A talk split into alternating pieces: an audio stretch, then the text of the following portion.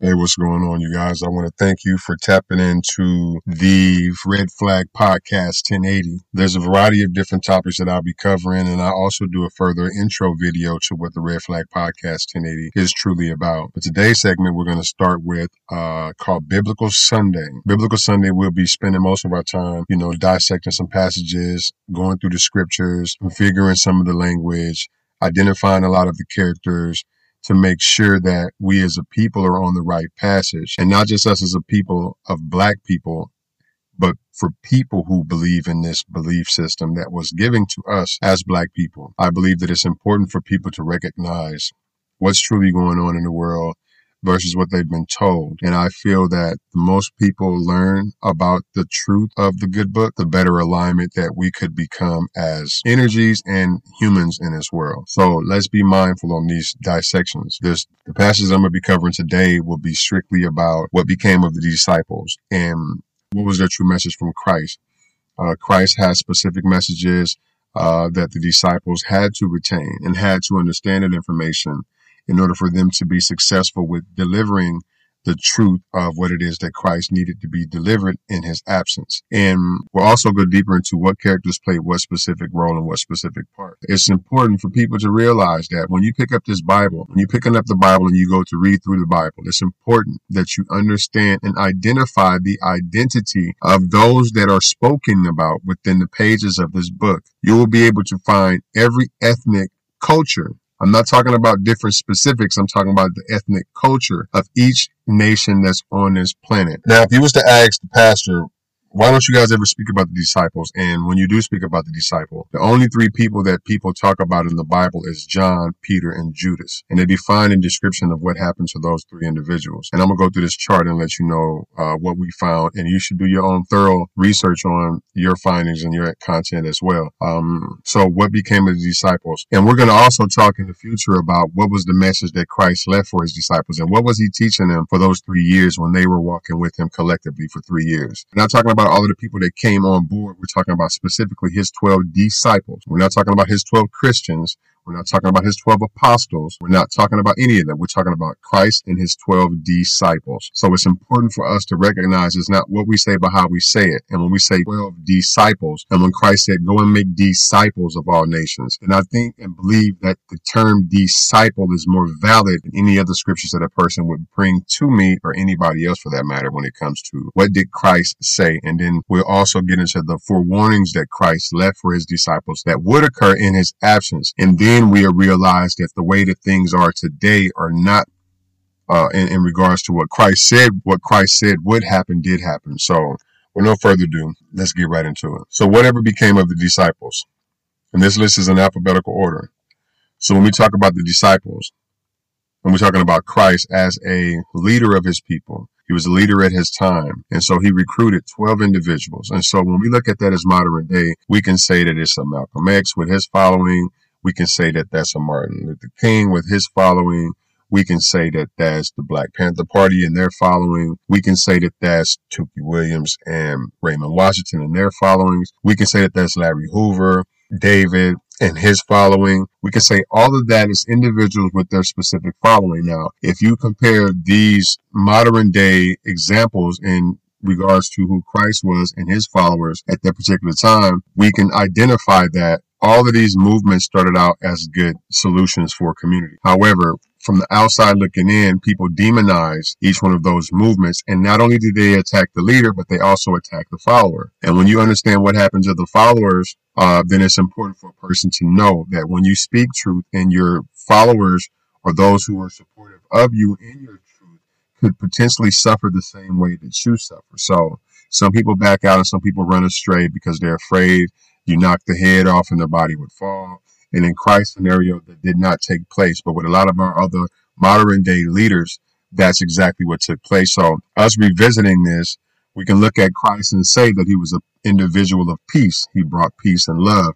His specific primary focus was for his people. He sought out the sheep of the lost tribes. And we will break down the lost tribes at another note. But it's important for you to understand who those 144,000 people that the Bible speaks about. I see a cardinal. Who are those 144,000 people that the Bible speaks about? And then to give us some more clarity on what's really taking place and who we should be really looking to put in order and in alignment with the coming of Christ in the end. So these disciples.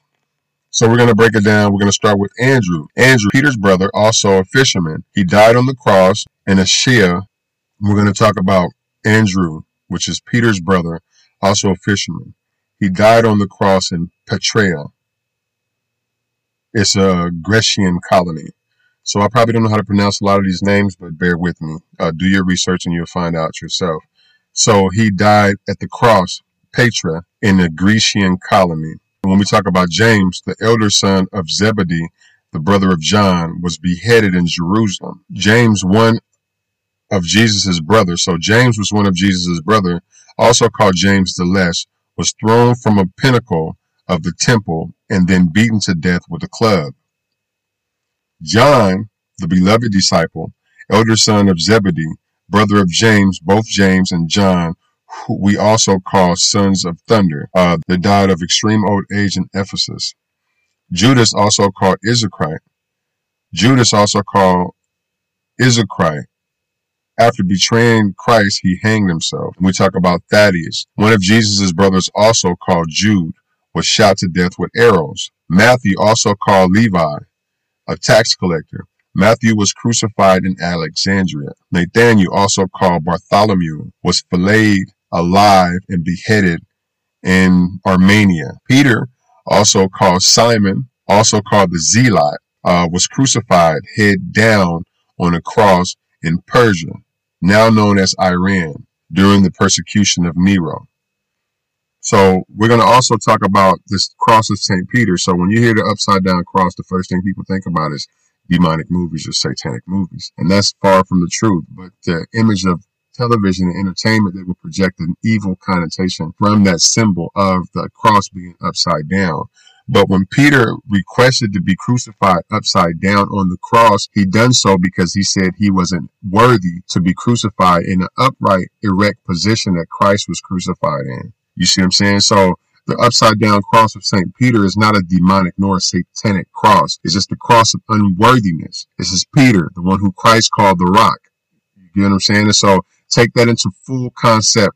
The upside down cross is depicted in movies of demonicism and deviltry and evil and demons. So it's not a demonic cross, nor is it a demonic symbol.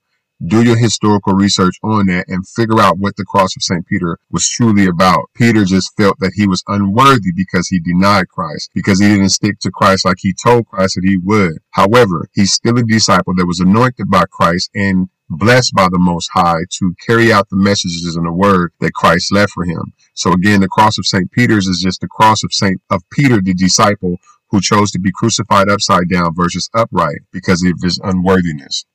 It's important for y'all to know that. Philip was hanged against a pillar in Hierapolis. Thomas, also called Didymus, or Thomas the Doubter, Doubtful Thomas, was run through with the lance in East Indies. So basically, they sawed Thomas in half the long way, not across his torso. They sawed him from his genitals up to the top of his head.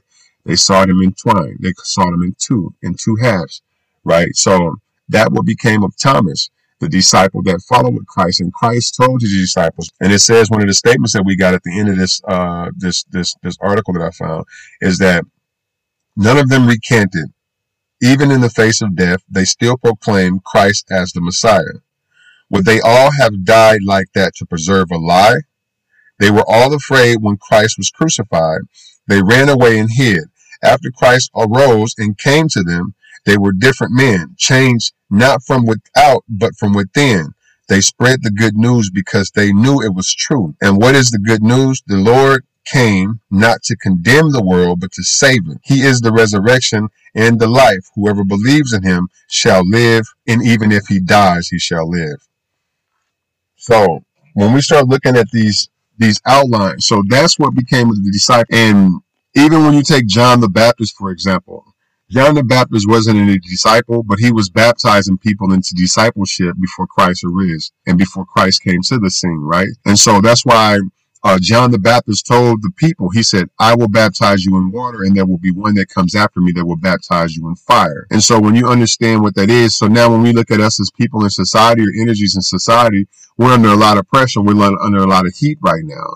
Talk about ecosystem, you talk about the solar system, you talk about how the sun rays are starting to penetrate the force field that's over the world and starting to kill things, right? And so that's borderline the fire that, if you ask me, that it's speaking about. And not just that fire in a real life sense, but the fires of the pressures that we undergo through life and the stressness that we encounter and the division that we have amongst ourselves. That's the baptism. And what happens is that if you can't withstand these pressures that life put on you, then that means that you do not belong in the grace of the Most High, nor do you belong in the grace of Christ himself.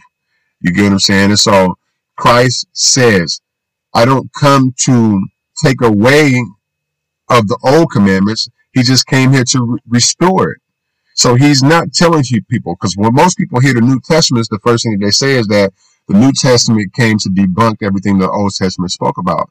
But you can read through the scriptures, and Christ said, I didn't come to change the commandments. I just came to make sure that they was uplifted and fulfilled. So nothing that Christ is doing in the New Testament is against the laws of the Old Testament. Christ is just saying that people are not applying themselves to the truth of how things are supposed to be done. So he's here one time to try to regroup the people. And then when you know who the people are, and again, it's not all people.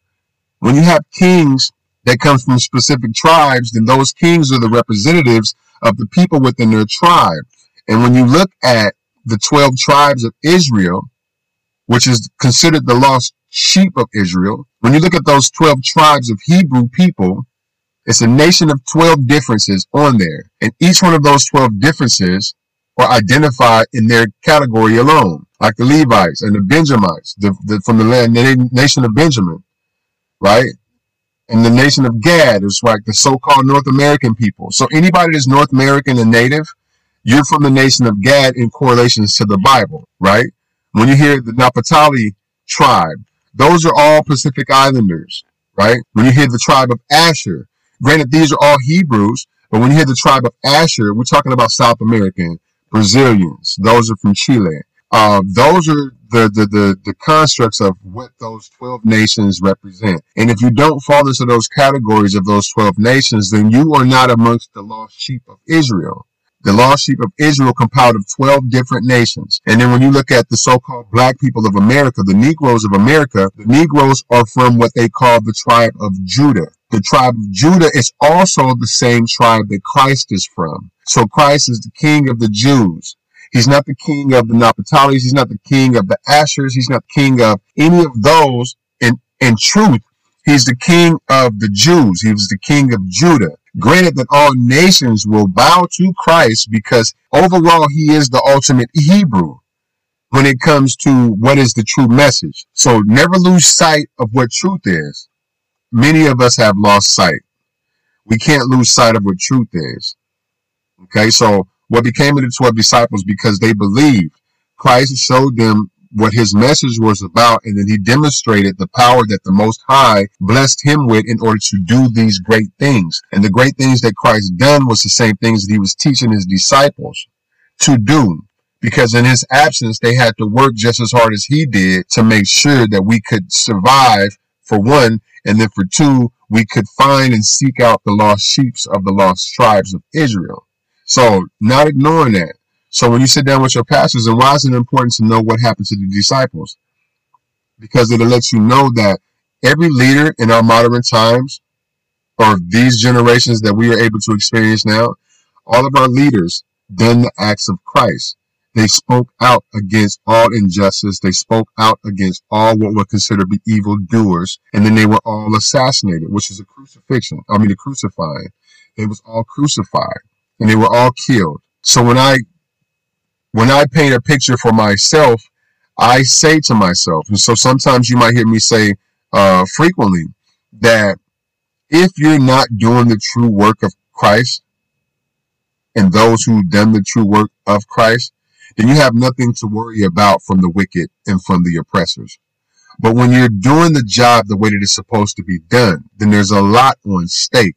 However, if you believe in the one who sent Christ to help you understand the message, then you shall fear not this life nor the death, because in your essence of belief and faith, there's no such thing as a death, because the kingdom of heaven is in the midst of you. And if it's in the midst of you, then that's your wildest dream. So whatever your imagination of heaven could potentially be, then if you have faith in the one who sent Christ, and if you understand the teachings of Christ, then you should know from starts that just like the disciples, they had places in the kingdom of heaven that they painted pictures for themselves. And that's one thing that made them more confident in speaking the gospel and speaking the good news. They knew that by speaking the good news, they would end up like their leader would end up. And that was true. And that's what became of them. Outside of John, who was cast into a pot of boiling oil and water, and he survived, and they cast John to an island where he caught the epiphany from the Spirit, and he wrote the book of Revelation. So when you're doing the work is the moral of the story. When you're doing the true work of Christ, you have a lot at stake. Churches.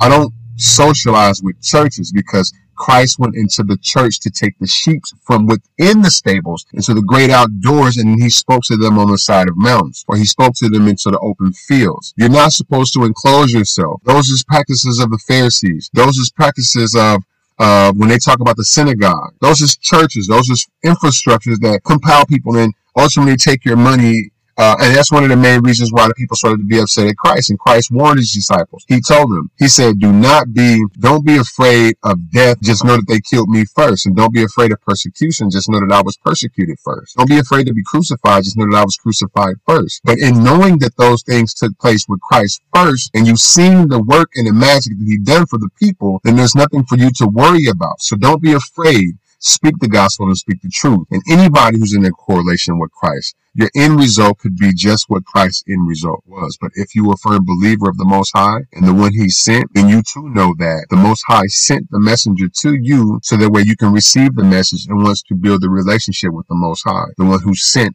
the messenger. So the truth of this whole existence is about the sender, not the messenger. The messenger is just the mediator between us and the one who sent him, which is considered Father. So for everybody that got a dose of this is my first podcast, Red Flag 1080s, and these was the red flags. Nobody said what truly happened to the disciples, and nobody ever want to speak about the reality of what comes about when you speak truth. So the red flags is with withholding this truth of information and not enlightening people, because the more that you tread lightly, the less will get done. But in the meantime, it's important for you tread lightly until you can retain all of the arsenals and all of the armor that you need that Most High has delivered to his son, the messenger, to give to you, to make sure that you're properly prepared to do deliverables, because the people need us more than we could possibly imagine. Red Flag Podcast 1080. Look forward to it. We got more videos coming, so you can catch up with me this time next Sunday at 6 o'clock my time, Central Time, and we'll further unpack this. If you have any questions about anything, make sure you drop comments in it below, but like, subscribe, and share. Hit the notification button. I love y'all, man. It's my time, and let's keep doing this.